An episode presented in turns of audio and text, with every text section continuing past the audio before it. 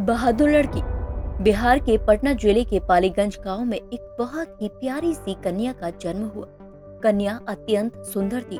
उसके माता पिता अथवा रिश्तेदारों ने जन्म पर खुशियाँ मनाई। घर में उत्सव जैसा माहौल था। लेकिन कुछ रिश्तेदारों ने कन्या के जन्म की बात सुनी तो आलोचना करने लग गए। कन्या का नामकरण उसके रूप व सौंदर्य के आधार पर विदुषी रखा गया। विदुषी बहुत ही सुंदर और चंचल स्वभाव की। जो भी उसे देखता, उसे आकर्षित हुए नहीं रह पाता। उसे गोद में लेकर प्यार करने लग जाता। उसके माता पिता उसे बहुत स्नेह करते थे, अथवा उसे कलेजे से लगाए रखते थे। विदुषी अपने गाँव, घर में किलकारियाँ मारती हुई खेलती, कूदती, अथवा वात्सल्य रस लुटाती। तोतली बोली में अनेकों अनेक गीत गुनगुनाती, पलती पड़ती रही। समय के साथ वह बड़ी होने लगी। उसके माता पिता ने गाँव के विद्यालय में ही दाखिला करवा दिया। वह पढ़ने लिखने में अव्वल थी, जो उसे कक्षा में और बच्चों से अलग करता था। वह जब केवल आठ वर्ष की हुई, तभी उसके पिताजी का स्वर्गवास हो गया।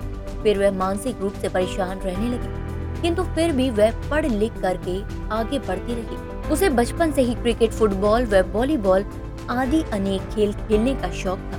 वह अभ्यास करती थी उसमें लगन था जिसके कारण वह एक राष्ट्रीय खिलाड़ी भी बन गई।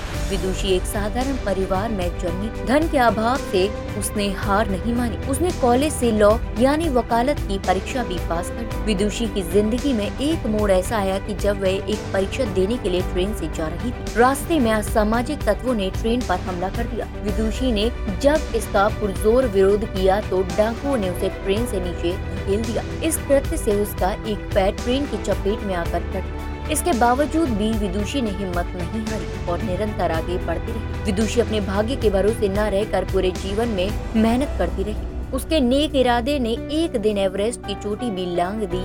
अपने देश भारत का झंडा एवरेस्ट की चोटी पर गर्व से लहराता हुआ। विदुषी और उसके जज्बे को सलाम कर रहा था।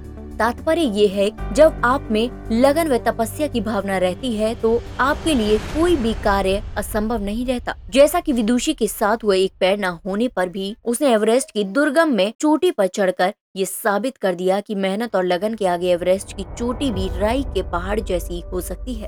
दोस्तों, उम्मीद करती हूँ आज की मेरी कहानी आपको पसंद आई होगी। कैसी लगी कमेंट करके ज़रूर बताएगा इसके साथ ही इस कहानी को ज़्यादा से ज़्यादा लाइक एंड शेयर करें और मेरे चैनल को फॉलो करना ना भूलें।